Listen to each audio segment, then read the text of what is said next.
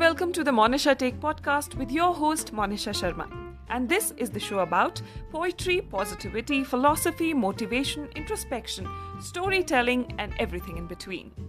So every Tuesday यानी हर मंगलवार को हम होंगे आप सभी से रूबरू तो चलिए आज के शो की शुरुआत करते हैं नमस्कार द मोनिशा टेक पॉडकास्ट के इस नए एपिसोड में आप सभी का स्वागत है तो आज के इस एपिसोड में हम जानेंगे कि आखिर क्यों माता पार्वती को मोर बनना पड़ा। तो हुआ दरअसल यूँ कि ब्रह्मा जिन्हें हम सृष्टि के रचयिता कहते हैं। ऐसा कहा जाता है कि ब्रह्मदेव कई बार अचानक बहुत घमंडी हो जाया करते थे और अपने इसी गुरूर में उन्होंने एक बार भगवान शिव से बेहद असभ्य व्यवहार कर दिया था। इस व्यवहार से क्रोधित होकर भगवान शिव ने उसी क्षण ब्रह्मदेव का एक सर खींच निकाला ब्रह्मदेव का सर क्रोधित भगवान शिव के हाथों में मानो चिपक सा गया था। अपने चारों सर के बिना सृष्टि के रचयिता की शक्तियाँ अधूरी थी। ब्रह्मदेव को अपनी करनी पर पछतावा होने लगा था। उन्होंने निर्णय लिया कि वे भगवान शिव से माफ़ी मांगेंगे। ऐसा कहा जाता है कि भगवान शिव को जितनी जल्दी गुस्सा आता है, उतनी ही जल्दी उनका गुस्सा शांत भी हो जाता है। क्षमा मांगने पर भगवान शिव ने ब्रह्मदेव को क्षमा कर दिया। क्षमा प्राप्ति पर ब्रह्मदेव ने कपिलेश्वर के भगवान अर्थात खोपड़ी के भगवान कहकर भगवान शिव की जय जयकार की और इसी घटना के बाद भगवान शिव का नाम कपिलेश्वर पड़ा। इस घटना के कुछ ही समय बाद भगवान शिव ने एक बार फिर अपना आपा खोया, मगर इस बार उनके क्रोध का सामना करना पड़ा माता पार्वती को।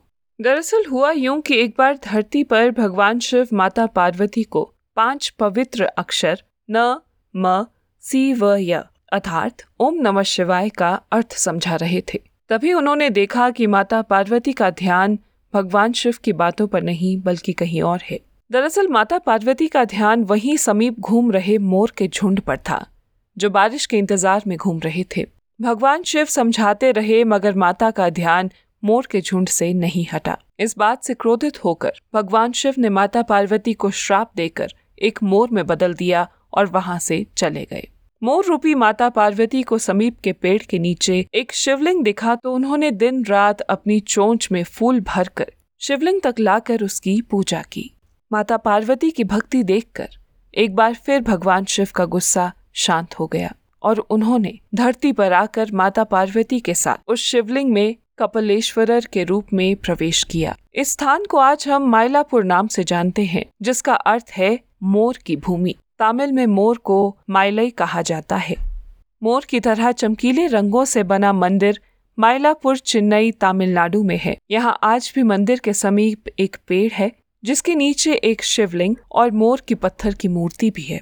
तो ये थी आप सभी के लिए आज की ये छोटी सी कहानी। उम्मीद करती हूँ कि ये एपिसोड आप सभी को पसंद आया होगा। इसी तरह की और कहानियों के लिए आप मेरे पॉडकास्ट द मोनिशा टेक को Facebook Instagram Spotify Apple podcast Google podcast Hubhopper Hungama music और विंक म्यूज़िक ऐप पर सब्सक्राइब और फॉलो कर सकते हैं। कहानी पसंद आई हो तो इसे शेयर करना मत भूलिएगा। Thank you